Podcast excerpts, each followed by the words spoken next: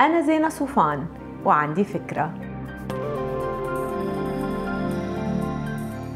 هاي ما في تخطيط مالي له معنى إذا ما كان في أهداف واضحة بتساعده يمكن سؤال بسيط إذا بنسأله لحالنا رح يعطينا بداية الخيط ويعطينا جوابات بنقدر نحولها لأهداف مالية ننظم على أساسها حياتنا. فكروا معي بهالأمنيات الأربعة وقولوا لي أي منا بشكله الحالي بيصلح إنه يكون هدف مالي نسعى وراه بدي غير بيتي بدي غير سيارتي بدي أتقاعد أنا ومرتاحة بدي أعمل ماجستير فكرتوا؟ بصراحة هيدي كلها أهداف مشروعة بس الأربعة بالشكل اللي انذكروا فيه ما بشكلوا أهداف مالية طب ليش؟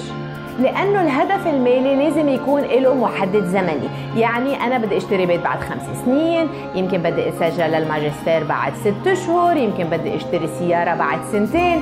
ومثل ما لاحظتوا الأهداف بتتراوح بمددها الزمنية بين قصيرة المدى يلي أقل من سنة ومتوسطة المدى بين سنة وخمس سنين وبعيدة المدى اللي بتمتد بعد أكثر من خمس سنين. مهم كتير إنه الأهداف بعيدة المدى تغذيها الأهداف والممارسات قصيرة المدى. يعني خلينا نقول إنه أنا بدي أعمل صندوق كاش للطوارئ وبدي أسس هيدا الصندوق ويكتمل معي بعد ثلاث سنين ويكون في بقلبه 15 ألف دولار.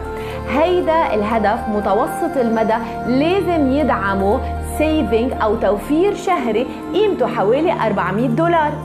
فاذا العملية بتبدأ من هدف بيوصلني لممارسة الممارسة هاي بتصير من خلال ميزانيتي ميزانيتي المالية لبيتي ولحياتي. بنفس الوقت المحدد الزمني لازم يترافق معه محدد سعري. يعني لازم الهدف يكون له ثمن وله رقم بيمثله يعني أنا بدي أشتري بيت بعد خمس سنين قيمته مليونين درهم وبدي أحط عليه قسط أولي 200 ألف درهم.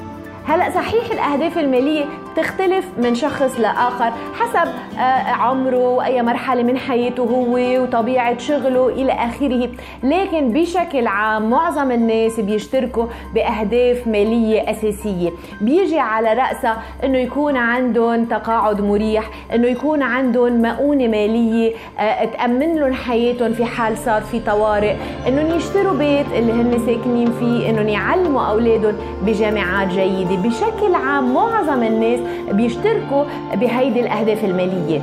هلا بما إنه ذكرت صندوق الطوارئ خليني أقول لكم كلمتين عنه. صندوق الطوارئ للي ما بيعرفوا هو عبارة عن حساب كاش بينحط فيه ما يوازي شهرين أو ثلاثة اشهر من المصاريف الكاملة لحياة الإنسان في حال إنه توقف مدخوله.